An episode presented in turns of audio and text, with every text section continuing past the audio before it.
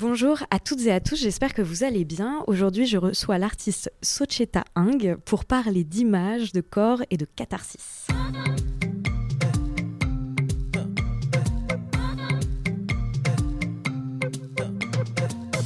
Présente est un podcast dans lequel je souhaite porter au jour ce qui vient en amont puis en aval de l'art contemporain. Mes questions portent donc rarement sur les œuvres en elles-mêmes, mais davantage sur toutes les réflexions et les doutes qui gravitent autour de celles-ci.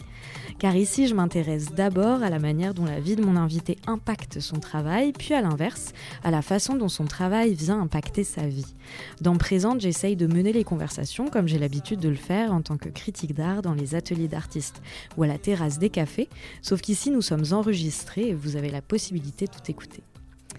J'ai découvert le travail de Socheta dans l'atelier d'une autre artiste, celui de Prunefi à Marseille. J'étais comme souvent avec Flora Feta et Oria Maklouf. Nous parlions de tradition khmer, de la culture bouddhiste et des morts que l'on fête chaque année le 2 novembre quand Oria nous a parlé d'une artiste qu'elle avait rencontrée à Toulouse, Socheta et je dois dire que euh, cette rapide plongée dans le travail de Socheta au travers des mots d'Oria m'a tout de suite euh, émerveillée. J'avais envie d'en savoir plus et c'est pour ça que je voulais absolument l'inviter à venir nous en parler dans Présente. Je suis donc ravie qu'elle ait accepté mon invitation aujourd'hui. Bonjour. Bonjour Camille. Merci. Merci pour l'invitation. Oui, et merci d'avoir été euh, si rapide pour que les auditeurs ils sachent, on s'est appelé pour la première fois mardi, il me semble. Euh, tu m'as parlé de ton travail et on a un peu parcouru ton portfolio comme ça. Et on est vendredi, quelques jours après. Tu viens de Toulouse, bah, genre, et je t'ai chopé du coup avant ton départ, euh, voilà. Mm. Donc je suis trop contente qu'on soit toutes les deux aujourd'hui et euh, que tu aies accepté de répondre à mes questions. Alors du coup, pour commencer, euh, je voulais dire que tu as commencé du coup ta formation artistique à Bordeaux. Là-bas, tu as essentiellement développé une pratique autour de la peinture et en 2018, tu as pris un tout autre chemin. Tu t'es alors euh, saisi de la performance. Quand on a échangé toutes les deux il y a quelques jours, donc pour euh, préparer cette interview, tu m'as dit que ton corps avait eu besoin de se mettre en mouvement, comme si cela venait d'une force extérieure. Est-ce que tu peux nous parler de ce moment où tu as décidé euh, d'écouter ton corps, justement je crois que dans la peinture, en fait, euh, je cherchais déjà euh, le mouvement. Parce que mes peintures, elles étaient, c'était des grands formats. Et le moment du processus de la peinture était très important. Parce que je, voilà, je remplissais la surface de la toile et ça jouait beaucoup sur mon corps. Et en fait, tout ce processus était très important et j'en parlais à chaque fois que je les présentais. Et, et même, je cherchais aussi le déplacement de la personne qui allait regarder la peinture pour que des choses se révèlent selon euh, son déplacement dans l'espace, selon sa perception. Mm. Et voilà, il y avait cette idée de quelque chose qui se révèle, qui était euh, très important. Et, donc après, quand j'ai découvert la performance, euh, en fait, j'ai senti que mon corps trouvait sa place à mm, cet mm, endroit et qu'à cet endroit, c'était juste. Ça trouvait une, voilà, une justesse que j'arrivais pas à trouver avec la peinture, dans laquelle j'étais un peu limitée. Et, et, le corps, voilà, ça c'est une place hyper importante. En fait, c'est avec notre corps que on ressent en fait toutes les émotions. Je suis hyper reconnaissante envers mon corps qui me permet de ressentir l'amour, la tristesse, euh, qui me permet de ressentir l'environnement autour de moi. Et voilà, ce corps, c'est le meilleur moyen pour moi de transmettre du coup toutes ces émotions que je ressens euh, aux autres. Mmh, mmh, et, euh, et cette idée qu'en fait les choses se révèlent. Enfin, qu'avec la performance, il y a un processus avec des choses qui vont, qui vont arriver. Et, et que en fait ce moment qu'on a partagé, euh, ça, va être, ça va être marqué euh, auprès des personnes présentes. Et tu dis, euh, tu dis souvent, tu viens de le redire, mais tu l'as dit déjà quand on s'est eu mardi au téléphone, tu expliques que tu as rencontré la performance. Comment ça Tu as rencontré la performance? Tu as vu un ou une artiste? Tu as découvert Comment tu as rencontré? Alors, bonne question. Ah ouais Ouais, vraiment, euh, bah, j'ai voilà, j'ai fait mes trois premières années mhm. que de peinture. Je suis arrivée à Toulouse où j'ai essayé de continuer ce travail de peinture. Mhm. Mais en fait, euh, voilà, il se remettait en question parce que j'arrivais plus vraiment à continuer, en fait. Et voilà, il y a des événements qui sont arrivés qui m'ont fait remettre en question tout mon environnement, mes certitudes, qui m'ont fait remettre en question les images. Et il s'avère que dans, à l'école de Toulouse, la performance, elle est assez présente et hyper euh, décloisonnée. Parce qu'à Bordeaux, c'était un peu plus cloisonné les, les pratiques. Mhm. Il y avait le coin peinture, coin performance, et mhm. un peu chacun travaillait un peu dans son coin. Et à Toulouse, vraiment, on était hyper encouragés à tout essayer. Et même si on était en, quatrième, cinquième année, notre travail n'était pas du tout figé. Mhm. Donc, euh, donc euh, voilà, les enseignants qui étaient avec moi et qui ont senti que le corps, il, était important, ne serait-ce que quand je leur parlais de mon travail, j'étais en mouvement et ils sentaient que... Les auditoristes ne le voient pas, mais genre, tu parles, enfin, tu bouges énormément aussi quand tu parles Enfin, j'ai l'habitude aussi de faire ces, mouvements que mm. les auditoristes ne voient pas. Mais ouais, tu, ça sent que ton corps est habité en tout cas et que tu le mets en mouvement, quoi, vraiment. Mm. Mm, et c'est comme ça que voilà, j'ai pensé une performance, mais que je euh, je m'attendais pas à ce que ce soit forcément quelque chose qui, qui, allait se poursuivre, mais en tout cas, j'ai pensé une performance qui était importante pour moi, que j'ai d'abord fait pour moi. Et, euh, et c'est là que voilà, j'ai eu ce déclic et que j'ai eu cette rencontre et je me suis dit waouh en fait je veux en savoir plus, je veux en faire plus. Et là il y a voilà il y a un potentiel que je connaissais pas. Et euh, mm. Je remarque que tu, tu sais quelle est la prochaine question qui arrive et je remarque que tu euh, l'évites soigneusement et je te remercie de pas spoiler mon interview. C'est très chic de ta part. du coup, on y arrive. Donc, cette première performance dont tu parles justement, qui s'appelait Lâcher prise, c'est une perf euh, très très très forte. C'est un véritable moment cathartique durant lequel euh, tu offres au public une part de ton intimité et une réflexion beaucoup plus large aussi sur les images, la mémoire, le collectif et le deuil. Est-ce que du coup tu veux bien nous en parler un petit peu de cette performance? Oui, bien sûr. Alors, euh, en fait, c'est une performance. Euh, en fait, quand j'étais en quatrième année, on avait un genre de cours où on devait euh, présenter le travail d'un artiste qu'on avait tiré au sort. Donc moi, j'ai tiré au sort un artiste et bon, je me souviens plus de son, son prénom. Mais en fait, son, en me renseignant sur, sur son travail, euh, j'ai vu que à, son diplôme, en fait, il avait un travail de photo. C'était que de la photo. Et à son diplôme, en fait, il a décidé de détruire toutes ses archives. Toutes ses archives de photos et ses archives aussi familiales, personnelles. Et en fait, quand j'ai découvert ce travail, je me suis dit, waouh enfin c'est pour moi c'était un geste ultra radical sachant que c'était sa pratique euh, principale euh, et, ça parlait aussi de ses archives personnelles. Et en fait, pour moi, euh, voilà, la photo, même si je faisais de la peinture, la photo, elle a une présence très importante aussi. Enfin, c'est vraiment quelque chose qui, voilà, qui, compte pour moi, c'est mes souvenirs, c'est ma mémoire. Et je me suis dit, waouh, enfin, c'était tellement radical que je me suis dit, euh, est-ce que moi, je serais capable de faire ça? Et je me suis dit non. non, c'est chaud. Je me suis dit, voilà. Je me suis dit ouais, c'est vraiment, mm. c'est voilà, il faut et euh, plus je me posais cette question, enfin plus je réfléchissais et je me posais cette question et cette question restait dans ma tête et je me suis dit ça m'a permis de voilà me remettre en question sur toutes ces images qui m'entourent et leur importance et, euh, notamment du fait que à ce moment-là ma sœur euh, était décédée depuis 4 ans. Donc j'avais voilà vécu le deuil et les images avaient encore plus d'importance dans ce dans cette expérience euh, donc j'avais des, photos de ma sœur en fait avec moi, partout sur moi. Elle m'accompagnait, j'en avais une dizaine et je les avais vraiment toujours sur moi. Euh, et c'était une présence qui était vraiment importante pour moi. Et je les regardais parfois. Enfin voilà, elles avaient, euh, elles avaient la trace de cette, de ces déplacements quotidiens mmh. de mon corps aussi. Mmh. Et, et, donc voilà, habité par cette expérience difficile du deuil je me suis dit, euh, est-ce que je serais capable de me séparer de ces photos qui étaient si importantes pour moi et qui représentaient le corps de ma sœur euh, Et notamment aussi dans, dans mon éducation bouddhiste, euh, il, y a, il, y a, la place de, de l'hôtel dans la maison. Les hôtels, c'est voilà, les hôtels des ancêtres. Donc c'est une place qui est en hauteur et c'est composé d'un cadre à photo de la personne, de l'ancêtre, de la personne qui est décédée dans un cadre photo et euh, d'un pot à encens, d'une bougie euh, euh, et, d'un Bouddha. Et cette place, voilà, elle est très importante, elle est sacrée. C'est, ça représente un corps et une invitation pour que les esprits puissent venir nous rendre visite et pour qu'on puisse leur parler.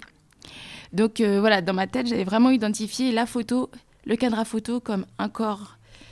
Et, et donc, quand j'ai, j'ai réfléchi à, au geste radical de cet artiste, je me suis dit, voilà, il faut que je le fasse, il faut que j'arrive à dépasser euh, cette euh, nécessité, ce besoin des photos. En fait, il faut que je puisse m'en détacher. Mm. Et euh, donc, j'essaie de réfléchir à comment le faire. Et l'artiste, il me semble qu'il avait, brûlé toutes ses photos. Un genre un feu de joie. Mm.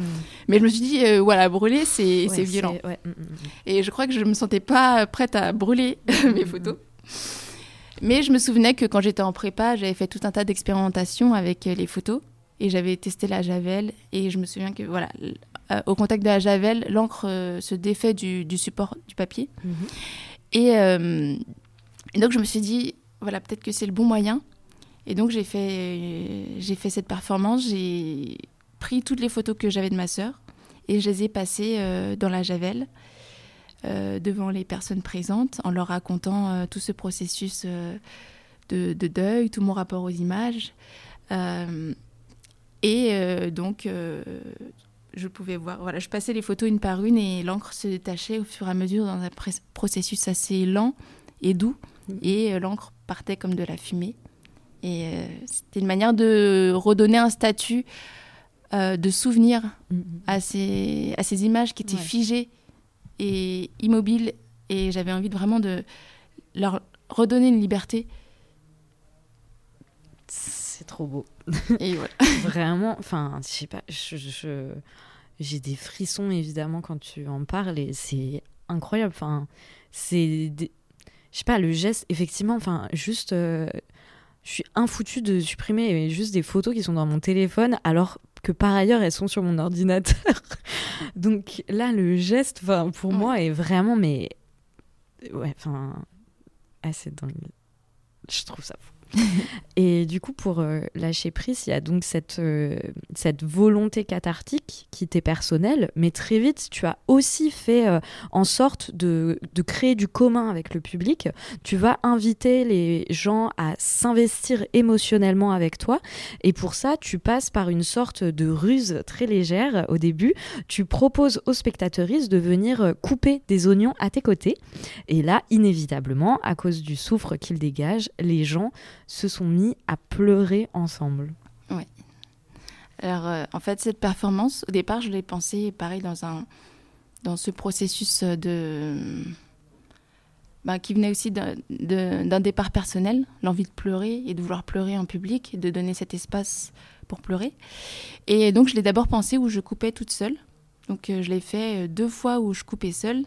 Et en fait, je crois que j'ai eu l'impression que j'étais trop seule. Et je voulais plus en fait être seule. C'était un peu le principe de cette performance et je voulais vraiment euh, voilà, amener les autres personnes à se joindre à moi et que ce soit plutôt un moment collectif et pas juste qu'on regarde quelqu'un qui coupe toute seule et qui pleure et que ce soit vraiment euh, une scène un peu dramatique, mais je voulais vraiment que ce soit euh, une invitation, que c'est une célébration. Et, donc je me suis dit, tiens, euh, je vais, je vais mettre d'autres planches et euh, j'espère que des personnes pourront me rejoindre et qui pourront comprendre qu'ils sont les bienvenus et, qu'on va couper ensemble et qu'en fait, c'est, ça va être joyeusement. Mm, mm, mm, voilà. Cathartique, vraiment, ouais. c'est vraiment ça. Et, et, donc ça a été voilà ça a été super les personnes se sont joints à moi à chaque fois avec voilà, vraiment une envie de venir à bout de ces oignons. Et euh, c'est ça, parce qu'il y a 10 kilos d'oignons, il me semble. Ça, Donc c'est vraiment, enfin, il y a du boulot, quoi. Ouais, ouais, ouais complètement. Mm, mm. Et, euh, et, en fait, euh, au fur et à mesure qu'on coupe les oignons, eh ben on, on, on rassemble tous les oignons qu'on a coupés sur un plat. Et en fait, ça fait une dune d'oignons qui déborde. Et c'est vraiment quelque chose qui, voilà, quelque chose qui, qui dépasse, qui nous dépasse. Et et, chaque, euh, chaque participant, chaque participante euh, réagit de manière très différente. Donc c'est assez fort. Je me souviens une fois, en fait la table était pas très très grande, mais assez pour recevoir quatre autres participants. Et, euh, et, une autre personne qui voulait se joindre à nous mhm. avait pris une petite planche à découper, s'était mis par terre et avait découper l'oignon avec une fourchette. Oh waouh. C'était vraiment moi j'étais euh, voilà concentrée bah dans mon acte et je le voyais à côté par terre en train de découper l'oignon avec une fourchette parce qu'il n'y avait plus de couteau. Et je me suis dit waouh. Enfin cette énergie il y vraiment un besoin de lâcher prise ouais ouais. et de se joindre à cette énergie collective en fait de mm, mm, mm. venir euh, à bout de ce voilà de de ce tas d'oignons. Et, euh, et je me suis dit waouh mais vraiment il y avait vraiment une envie de, mais c'est ça. de nous rejoindre. mais c'est fou. Enfin, franchement, c'est hyper. euh, Je me souviens d'une expérience comme ça euh, il y a quelques mois dans une, une euh, expo que j'avais eu la chance de curater. Et en fait, on avait invité une personne artiste qui travaillait aussi sur la notion des pleurs, Rosemary Mhm. Cabel, euh, qui a aussi un épisode, son épisode de présente. Et en fait, on s'est retrouvés. C'était aussi autour de la notion du deuil et tout. Et.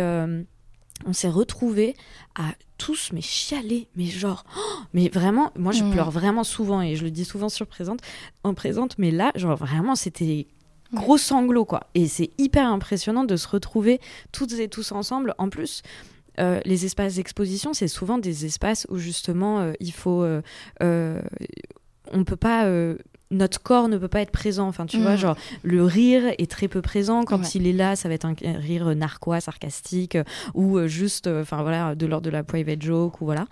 Euh, pleurer, pareil. Enfin, tu vois, Mhm. c'est c'est rare quand même. Ouais. Et du coup, de d'inviter les gens à, à investir comme ça leurs émotions, oh, pff, et puis de pas avoir à dire pourquoi. Enfin, tu vois, genre, Oui. tu as le droit de te cacher derrière le fait que c'est le souffre hein, qui te fait pleurer de toute manière. Mm. Mais en fait, derrière, tu peux investir aussi ces pleurs et y mettre ce que tu souhaites, quoi. Ouais. Genre vraiment, enfin, juste ces deux, euh, c'est juste ces deux performances, euh, enfin, elles sont incroyables, je trouve. Mais on continue. tu voulais rajouter quelque chose? Ouais, bah, par rapport à ce que tu as dit, euh, Ouais. ça fait partie aussi des choses qui m'ont amené à faire cette performance.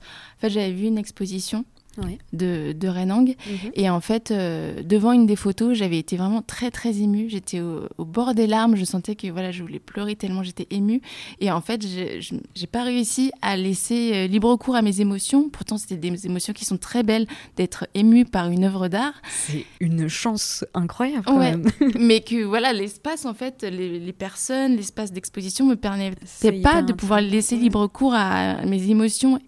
Et donc j'ai voilà, j'ai contenu, j'ai acheté le livre, je suis rentrée chez moi, j'ai regardé le livre et je suis retombée sur la même photo et là je me suis effondrée en larmes, j'ai pleuré, Mhm. j'ai pleuré, et je me suis dit cette situation est absurde. Je pleure devant la reproduction de la photo parce que j'ai pas pu me sentir euh, libre de pouvoir pleurer euh, dans l'espace d'exposition. C'est trop triste. En même temps, c'est à la fois trop beau de dire, mais quelle chance quand même de, de réussir à être ému à ce point face à une œuvre. C'est quand même trop bien. Euh, Ouais, mais de pas se sentir suffisamment à l'aise dans ces espaces Ouais. euh, pour euh, bah, vivre pleinement les émotions qu'on Mhm. vit, qui, qui nous traversent, alors même que c'est le lieu premier pour ça. Enfin, c'est quand même le but de la manœuvre, quoi. De... Quand tu te rentres dans un quand tu rentres dans un musée, c'est quand même de vivre des trucs forts, quoi.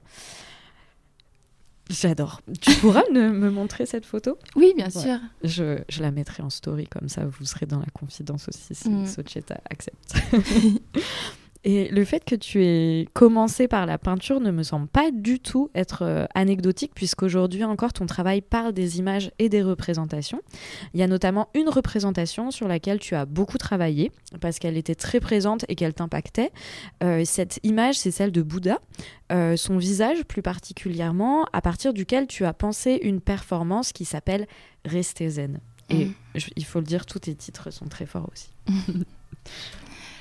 Euh, ce travail, il parle des, objets euh, qui utilisent la représentation euh, du Bouddha. Donc, c'est des objets décoratifs qu'on peut trouver dans des magasins comme euh, Jiffy ou des magasins de jardinerie où ce sont des têtes, voilà, bibelots qu'on décore, où on met une bougie dedans, où on les met par terre, dehors, comme des nains de jardin. Et euh, pour moi, euh, qui suis bouddhiste et qui a une éducation bouddhiste, la, la figure du Bouddha, elle est vraiment sacrée. C'est presque voilà, un membre de la famille. Donc, c'était vraiment une vision euh, qui, qui me heurtait énormément. Et, et donc, je mettais des œillères. Donc, je, voilà, je, je faisais pas attention. J'essayais de, de faire euh, abstraction. euh, parce que c'était tellement euh, accepté et c'était tellement voilà normal cette esthétisation voilà avec- du Bouddha et Hyper exotisante en Ouais, plus. Avec à fond. le- Mhm. Et, euh, et donc, une, fo- un- une fois, je marchais et là, j'en ai vu encore un autre dans une vitrine euh, d'agence immobilière. Et là, j'ai dit, OK, c'est celui de trop. Mhm. Et il faut que je fasse quelque chose. donc, euh, donc je, je suis allée dans un magasin le plus proche et j'ai cherché une tête de Bouddha et j'en ai trouvé. Évidemment. Donc, c'était une tête de Bouddha qui, en ciment qui pesait euh, 4,5 kg. Donc, je me suis dit, OK, je l'ai ramenée chez moi et en fait, elle était assez lourde et, euh, et j'ai eu l'impression de porter, euh, de porter un corps, une tête et un corps qui était familier en plus. Et je me suis dit, euh, voilà, j'avais envie de, pour parler de, de, tout ce que ça représente, de, de lui redonner un statut de morceau de corps. Parce que pour moi, ces têtes-là, c'est des têtes décapitées. Et sauf qu'on ne le voit pas parce qu'elles elles ont une esthétique lissée, elles ont voilà, c'est vraiment euh, la représentation de l'art asiatique euh, occidental. Clairement. Mais euh, et donc personne ne le voit et j'ai envie de leur donner ce statut de tête décapitée, morceau de corps et rendre compte de la violence en fait que ça peut représenter. Et, et donc j'ai pour cette performance qui s'appelle Rester zen, j'ai je roule cette tête de Bouddha au sol avec mon pied dans l'espace. Et comme elle est très lourde, elle fait un bruit de grondement. Et euh, au fur et à mesure que je la roule, euh, la tête euh, s'altère aussi. Et, et, pendant que je roule cette tête, je diffuse un son qui rassemble des annonces commerciales qui vendent des têtes de Bouddha que j'ai récupérées. et c'est des vrais? Oui, oui, oui, c'est des vrais. Parce que du coup, toutes tes vidéos sont. Enfin, les vidéos de tes performances sont disponibles sur ton site, qu'on mhm. mettra en description évidemment. Et c'est lunaire. Enfin, genre vraiment je, pensais que au à la fin je me suis dit non mais c'est pas possible elle a enregistré des trucs euh, enfin c'est genre euh, des têtes lisses de jolies têtes euh, des têtes zen qui vous permettront de, de, faire un environnement zen et feng shui ou je sais pas quoi. Genre donner à votre intérieur des airs d'Asie avec cette tête de Bouddha Oh voilà, vraiment plein, plein, plein, plein, plein. Il y en a énormément. Le son est hyper long. Mm, mm. Donc euh, voilà, j'avais vraiment le choix et je les ai pris tels quels. Et, euh, et, donc quand on voit rouler cette tête, cette image très violente mm, euh, de cette tête à mes pieds que je roule, et ce son très lissé, commercial, ah séducteur, plein de clichés, de stéréotypes, d'exotisme. Voilà, on, on sent la différence de ton, le contraste, et on comprend que voilà, la violence, elle vient de, elle vient de voilà cette commercialisation de, de l'image euh, du Bouddha. Mm. Et, euh, et, donc ça me permettait de, de, parler de tout ça. Et, euh, et, cette performance, elle a une deuxième partie où, où j'ai rassemblé plusieurs objets décoratifs de Bouddha. Et en fait, je les, je les, je leur, je leur construis un, je construis un ensemble avec ces têtes avec de la terre d'argile noire. Et donc je les accumule les unes sur les autres et pour leur former un, genre de corps, pour qu'elles se rassemblent, qu'elles se donnent aussi de la force.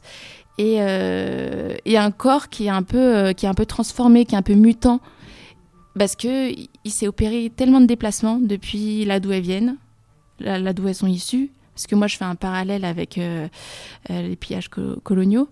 Donc, les statues qui viennent d'Asie du Sud-Est, qui, euh, qui datent de l'époque coloniale, qui ont été euh, décapités euh, par souci d'efficacité de, transport. Donc la tête qui est symbole, qui a le plus de sens, ont été coupées des sculptures qui avaient un corps et donc ramenées en, en Europe, en France, et donc exposées dans des musées d'art asiatique, et donc perçues comme un symbole de l'art asiatique. Et, mais ce sont des têtes décapitées. Et, euh, et donc, dans, dans, dans l'inconscient collectif, ben, c'est ça l'art asiatique, des têtes, mm, mm, mm. mais en fait des têtes décapitées. Et donc après, ça se multiplie en, en objets décoratifs, ça se popularise, et ça donne ces objets qui, qui ont... Voilà, où il y a une genre de, de rupture avec euh, leur héritage, et donc qui semblent lissées, séduisantes, et voilà, cet objet, à la fin, il, il parle de ses déplacements, ses transformations, ses oublis, et donc, euh, et aussi, il, il échappe à l'esthétique qu'on attend d'elle et qu'on projette dessus, puisqu'il y a là, cette terre d'argile noire, toutes ces têtes qui sont agglutinées les unes sur les autres. Et, euh, voilà. Et ben, du coup, on comprend que dans ta pratique, il est question de soins, euh, mais il me semble que ça s'arrête pas là. Euh, tu incites aussi au déplacement des corps. Quand tu construis cette sculpture à plusieurs têtes, tu deviens, euh, qui devient presque monstrueuse. Enfin, il y a un truc, voilà. Enfin, tu montres que le rapport de force peut s'inverser en fait. Tu as fait une autre performance avec cette tête il y a quelques mois au musée Guimet, le musée national des arts asiatiques justement. Cette fois-ci, ce visage de, du Bouddha poids devenait un poids qui venait lester ton corps et avec lequel tu faisais des renforcements musculaires. Ça m'a fait penser au livre Se défendre de la philosophe Elsa Dorlin qui explique qu'on a désarmé certains corps pour les discréditer, pour les invalider et les mettre en minorité. Est-ce que déployer ton corps, montrer sa force, c'était quelque chose d'important pour toi? Et sinon, quelle était la volonté à ce moment-là quand tu as fait du coup ces renforcements musculaires au musée Guimet? Alors euh, à ce moment-là, euh, quand j'ai eu cette possibilité de faire une performance euh, au contact, voilà des sculptures. en plus, il y a une très grande collection qui est qui venait du Cambodge, donc ce sont mes origines mm. et voilà. Donc je me suis dit waouh, c'est voilà, c'est important et il y avait vraiment quelque chose à faire là à cet endroit. Et, et j'avais pas envie de rouler cette tête tout près des sculptures parce que pour moi c'était vraiment ça allait être un geste beaucoup trop violent et c'est pas celui que j'avais envie de, de, faire. Et euh, j'avais envie de, de, porter cette tête d'en prendre soin euh, de mesurer le poids de ce qu'elle représente aussi en termes de symboles de représentation et de, euh, de retrouver un contact aussi charnel avec cette tête aussi par rapport à, aux têtes exposées dans le musée qui, euh, qui semblent être venues d'une civilisation très lointaine, euh, qu'on ne peut pas toucher, qui sont là depuis euh, des lustres, qui font partie de la collection. Donc j'avais envie de ramener ce lien, ce mmh. contact, et de leur donner une, un sens au présent et de quelle manière elles peuvent impacter notre vie et, les, et quel héritage ça représente. Et donc, euh, voilà, j'ai décidé de courir avec cette tête qui est assez lourde et de faire euh, ces exercices de renforcement. Euh, et, donc, au fur et à mesure, en fait, je fais ces, exercices. On voit toute une, une chorégraphie, en fait, qui se déroule entre cette tête que je porte et, et mon corps. Et en fait, voilà, c'est assez beau, cette relation entre cette tête qui, a l'utilité d'un poids de base dans les exercices euh, musculaires. Mais là, tout d'un coup, c'est vraiment un corps qui me fait face. C'est presque un double de moi-même. Euh, je suis presque le corps de cette tête. Et il y a tout ce jeu entre cette tête, mon corps, les sculptures présentes et les personnes euh, présentes aussi. Et j'avais voilà vraiment envie de, ouais, j'avais envie de vraiment mesurer ce poids, ce poids de cet héritage et hum, de retrouver ce contact et euh, et euh, oui pour moi euh, associer l'effort musculaire enfin les exercices qui est assez enfin qui a un décalage aussi un petit peu amusant et qu'on n'attend pas du tout dans ce musée ou même de ma part c'était aussi une manière de me réapproprier cet objet l'objet de la tête de Bouddha décorative, de cette représentation, et comment est-ce que moi, je, je, me le réapproprie, je m'en je joue avec aussi.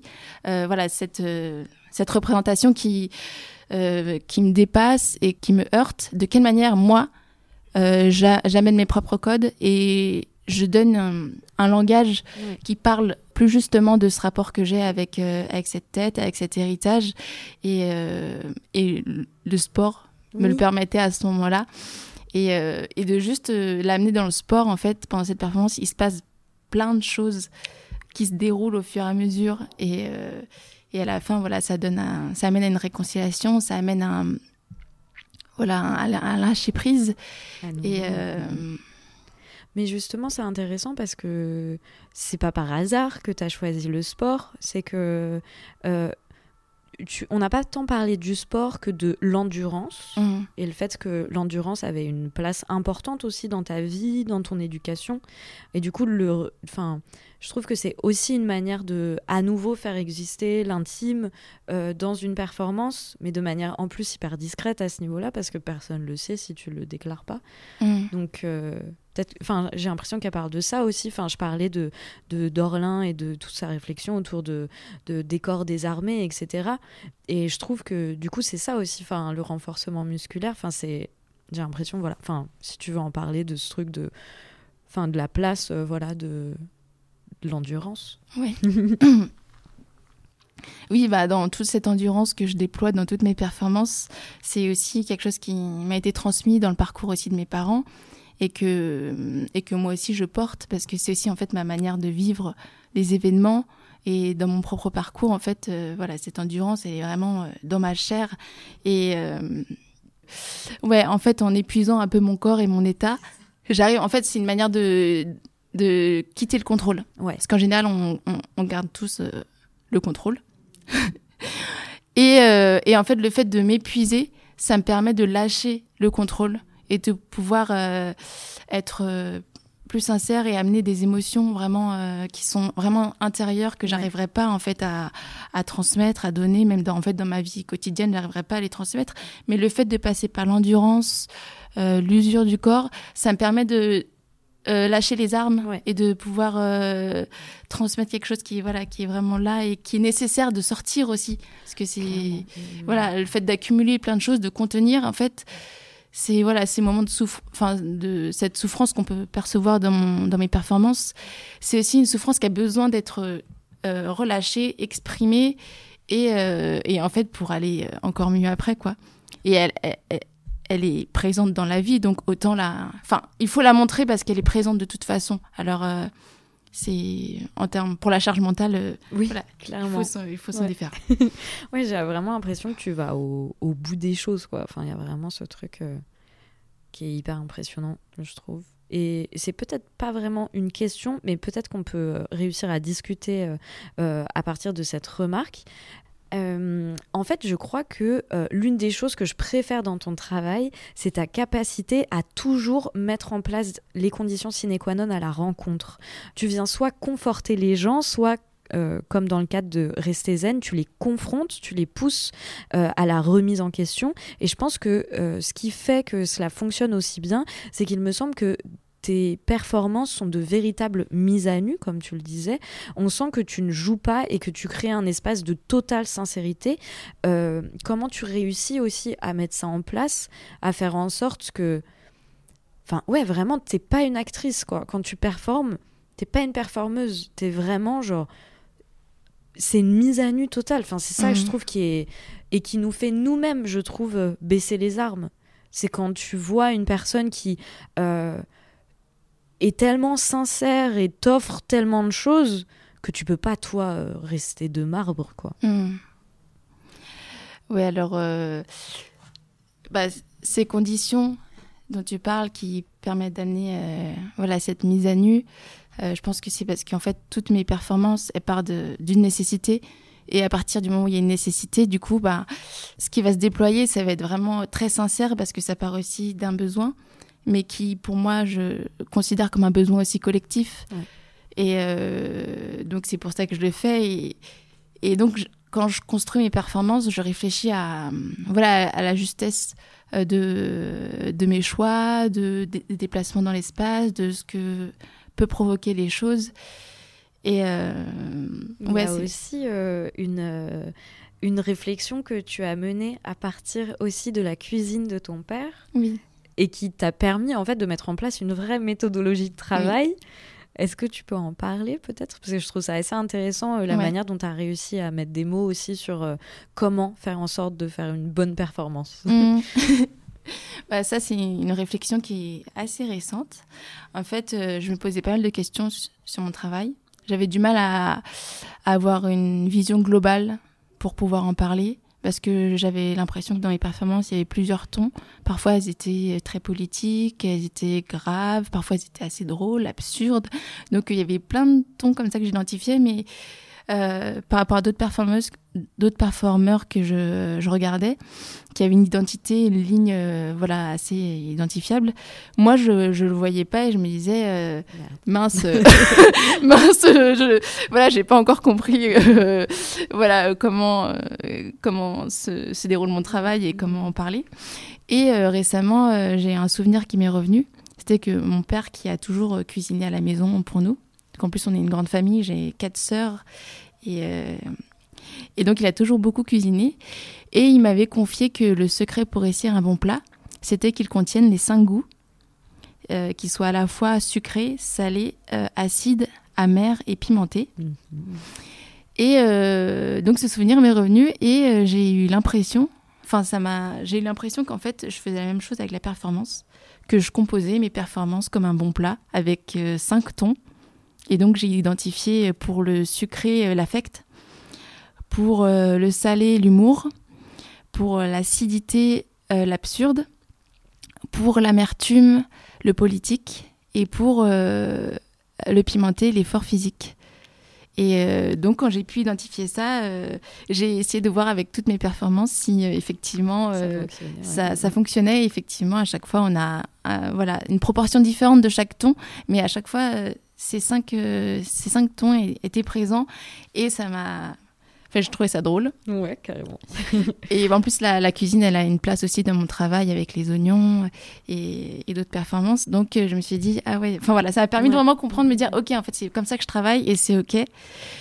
En fait, c'est presque des espèces de curseurs, quoi. Après, genre, je sais pas, enfin, du coup, maintenant que tu vas être amené à penser de nouvelles euh, performances, tu vas pouvoir aussi jauger mhm. quelle quantité, du coup, de ces goûts-là tu as envie de mettre à chaque fois, quoi. En fonction de l'espace qui t'invite ou de, voilà, du public potentiel ou, et de toi, ce que tu as envie d'y mettre aussi, quoi. Oui, c'est ça, ouais. Mm. Et puis, ça me donne aussi beaucoup de liberté parce que bah, je me dis que, en fait, c'est voilà, complètement OK si j'ai une performance qui est assez qui est assez dure ou, ou, une autre qui est assez drôle. Mais, mais quoi qu'il arrive, en fait, elles sont jamais juste dures ou juste drôles. Il y a toujours euh, d'autres tons qui se mêlent parce que c'est vraiment c'est important pour moi de quand c'est dur d'alléger les choses, quand c'est aussi drôle, ben, qui est en fait aussi euh, un petit truc. Voilà, euh, c'est ça. Mm, mm. Mais c'est drôle parce que c'est un truc qui revient fréquemment quand je discute avec des artistes. Euh, elles me disent souvent qu'elles ont peur euh, de que leur euh, travail n'ait pas de ligne claire en fait. Et, et c'est drôle parce qu'en général, en plus, c'est des artistes qui pour moi, genre vraiment ont enfin même là toi dans ton cas enfin pour moi il y a une ligne évidente. Enfin tu vois tout se tient. Justement c'est assez fort parce que tu arrives à faire des, des performances qui a priori euh, ne n'ont rien à voir. Et en même mhm. temps enfin tout se tient dans enfin très clairement tu vois. Et c'est très identifiable que c'est toi qui les as pensés du coup, euh, je trouve ça drôle ce truc qui revient souvent. Et puis en plus, euh, qu'importe, on a le droit de oui, c'est saisir de plein de sujets. Mais ouais, c'est drôle, c'est un... ouais, voilà. Mais c'est vrai que dans, dans l'art, en fait, on est confronté à devoir se présenter assez rapidement et à être assez clair et à avoir une, une conscience de son travail. Sinon, euh, on est un peu, on semble un peu perdu ou c'est difficile d'être, de s'identifier. Donc, à chaque fois que je devais parler de ma mes performances, voilà, je ne savais pas trop comment en parler parce qu'il il y avait plusieurs pistes qui, qui sont là. J'ai voilà, des performances très différentes et voilà, j'ai du mal en, en, peu de mots à euh, attraper tout, mon travail.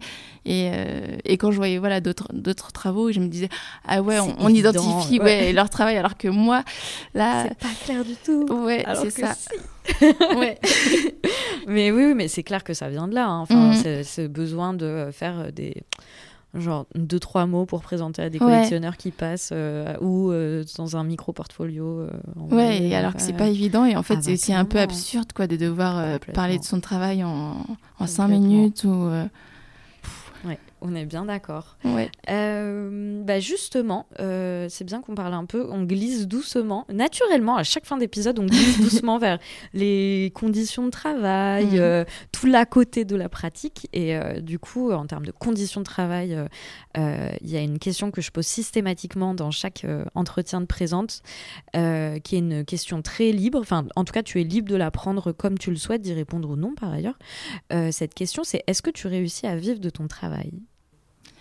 Alors, euh, euh, non, pas vraiment. Quelles sont tes stratégies euh, d'existence? Alors, en fait, après avoir été diplômée, en fait, moi, j'ai toujours travaillé un peu à côté.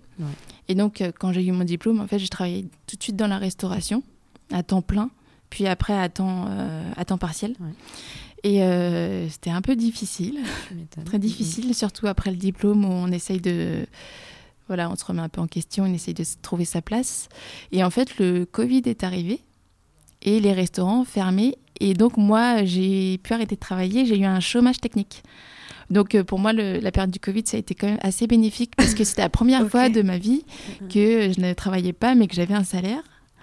Et donc j'ai pu, euh, voilà, c'était, c'était, j'avais tout mon temps libre. En plus, on était en confinement, donc euh, full temps libre. Vraiment réfléchir et. C'est ça et j'avais pas à me soucier en fait de, mes finances. Et ça m'a vraiment soulagé d'un poids. Et donc j'ai pu bosser à fond. Donc j'ai bossé sur mon portfolio, je me suis fait un site internet, j'ai fait que de bosser, j'ai écrit énormément, j'ai eu plein, j'ai eu des nouvelles pistes. Et ensuite, bon voilà, la, crise s'est un peu remise, j'ai repris le travail. Et c'était plus difficile de reprendre après. Et, euh, et, après, j'ai fait une résidence et je me suis dit, ah ouais, non, mais c'est vraiment trop confortable ce genre de, de contexte. et je me dis, j'ai plus envie de travailler en restauration. Euh, voilà. Et j'ai eu la chance de. Enfin, je travaillais en fait avec un groupe de recherche euh, au, à l'Institut supérieur des arts de Toulouse. Oui. Et un poste s'est un peu libéré. Ils m'ont proposé d'être monitrice de recherche. Et donc, depuis un an et demi, je fais ça et ça me permet d'avoir euh, un, salaire. c'est du mi-temps. Et ça me permet de ne plus travailler euh, dans un boulot alimentaire. Et en plus, ce groupe de recherche, il est hyper intéressant. Il s'appelle Genre 2030. Donc, c'est pile dans, dans, mon travail aussi. Et, euh, et donc, c'est comme ça que je peux avoir un, une stabilité. Mais sinon, de, de, mon travail plastique, de mes performances, non, je, n'en vis pas. Pas encore. Ça viendra. Mais au moins, je suis libérée d'un travail alimentaire. Et ça, c'est quand même une chance. Complètement. Mm. Merci. C'était vraiment hyper intéressant. Mm. Et vraiment, euh, merci euh, pour cette générosité et cette sincérité. Parce que, enfin, vraiment, enfin, je trouve que tu fais du bien. voilà. Merci. Merci à toi pour euh, ton intérêt pour mon travail. Et puis, ouais, as ton envie et ton enthousiasme que tu, que tu transmets. Euh, merci. Et merci à Auria, du coup, de m'avoir euh, présenté ton travail. Je t'embrasse, Auria. Je te remercie, Socheta, d'avoir accepté mon invitation. Merci à vous d'avoir écouté cet euh, épisode. je mettrai évidemment toutes les, les, références, etc., en, en, description. je vous donne également rendez-vous sur le compte de présent pour suivre toutes les actualités du podcast. N'hésitez pas également à vous abonner au podcast depuis votre plateforme d'écoute et à lui mettre plein d'étoiles. Euh, enfin, je remercie grandement David Walters pour le générique. Je vous dis à dans deux semaines, mais d'ici là, prenez soin de vous et je vous embrasse. Merci. Merci à toi.